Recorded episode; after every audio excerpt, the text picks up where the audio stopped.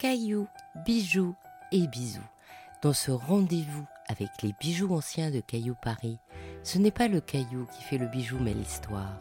Alors pour préparer mon cadeau, offrir une nouvelle destinée à un bijou ancien et créer une jolie histoire de famille et de bijoux, j'aimerais que l'on m'offre un bijou en corail.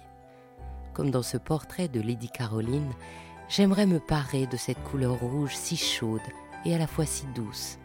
À notre époque si friande d'authentique, quoi de mieux que cette gemme venue du fond des mers, d'autant que porter un bijou ancien permet aussi de préserver cette ressource naturelle aujourd'hui si surveillée.